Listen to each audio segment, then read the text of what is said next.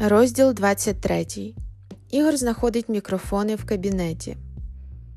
Ігор швидко перебіг дорогу, запихаючись аномально великим круасаном з яйцями, зеленню та майонезом. Дивне поєднання, та ще й у круасані. Але він просто обожнював такий сніданок. Зробивши останній ковток гарячої міцної кави з дерев'яного стаканчика, він вкинув його до рожевого контейнера звідки той мав потрапити до очищаючого апарату, а потім знову на прилавки кафе та кав'ярень.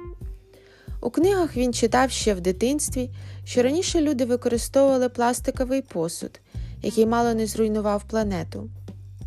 Не дивлячись на такі наслідки, люди продовжували ним користуватися, бо в такому разі їм не треба було його мити.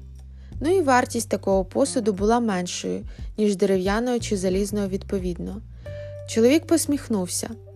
В такі моменти дійсно починаєш думати, що людству потрібне жорстке управління, так як вони самі не знають, що добре, а що погано. Швидкою ходою він увійшов у хол центрального офісу, кивнув привітно товстому, добродушному охоронцю похилого віку. Дівчинка на ресепшені посміхнулася у відповідь і помахала йому рукою. Зі сторони могло здатися, що в нього максимально хороша стабільна робота з дружнім колективом. Та насправді до нього було представлено команду стеження, а це означало, що серед його колег і знайомих могли бути і навіть скоріше за все є стукачі. Тому кожна така усміхнена дівчина чи люб'язний охоронець могли бути агентами, які здадуть його, бо це їх завдання. Непомітно оглядівшись, роблячи вигляд, що зав'язує шнурки, Ігор ще раз зробив ревізію камер по периметру приміщення. Важко було зрозуміти, чи є тут сліпа зона, яку можна було б використати при необхідності. Наприклад, у разі небезпеки. Камер було натикано забагацько, здавалося, їх навіть більше, ніж зазвичай. Миша непоміченою не проскочить. Чи то він просто себе накручує. Тепер він був дуже підозрілим та пильним до всього, що відбувалося навколо. Закривши за собою двері в кабінет, Ігор знову оглядівся. Чоловік був абсолютно впевнений, що камери та мікрофони вже давно встановлені ще до його приходу. Проте їх, звичайно ж, видно не було. Він сів за свій письмовий стіл біля вікна і задумався, як йому підступитися до Ірини. Поки що вона була його єдиною можливістю здійснити план по оприлюдненню ситуації в клініках.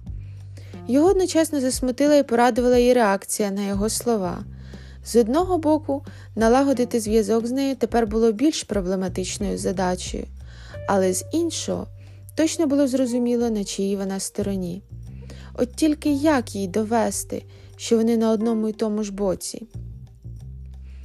Колись їх вчили, що прослуховуючі апарати потрібно ставити в найнеочікуваніших місцях, так як люди вже навчені різними фільмами і книгами про шпигунів. Проте перевірити треба все. Послідовно, не поспішаючи, він просканував поверхню на столі під столом та кожну шухлядку.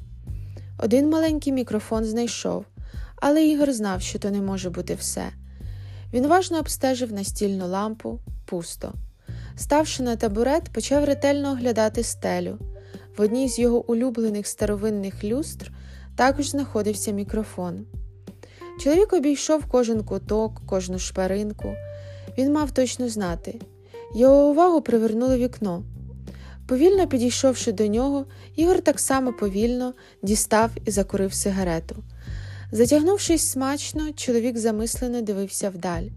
Перед ним відкривався чудовий вид на місто, де люди бігали, кудись поспішаючи, як мурахи. Цікаво, думав він, їх сотні, тисячі, мільйони, а влада це лише кілька сотень чоловік. Чому вони не борються? Чому бояться і не відстоюють свої права?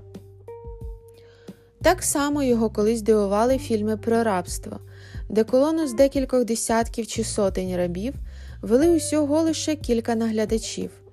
За одну мить ці люди могли вбити своїх мучителів і стати вільними, а проте вони продовжували покірно йти, куди їм скажуть. Правильно говорять, не такий страшний чорт, як його малюють. Страх в головах мільйонів людей зробив ту сотню владу маючих непереборною силою, такою страшною, що можливість боротьби навіть не приходила їм у голови, і вони смиренно дозволяли використовувати себе як ресурс. Нахмурившись, він продовжував дивитися на поспішаючих людей на вулиці. Чоловік ще раз затягнувся, тримаючи сигарету однією рукою, а другою продовжуючи ощупувати поверхню під підвіконням. Є, подумав про себе, знайшовши третій мікрофон, ніби все. Тепер точно зрозуміло, що мене викрито і що потрібно переходити в фазу активних дій, так як часу обмаль. У будинку навпроти, біля вікна, у навушниках сидів чоловік бомжуватого вигляду, в старій в'язаній шапці і дутику, та прослуховував кабінет Ігоря. Мікрофони мали відвернути його увагу, адже по вібрації скла у вікнах кімнати було чудово чути все, що відбувалося в кабінеті.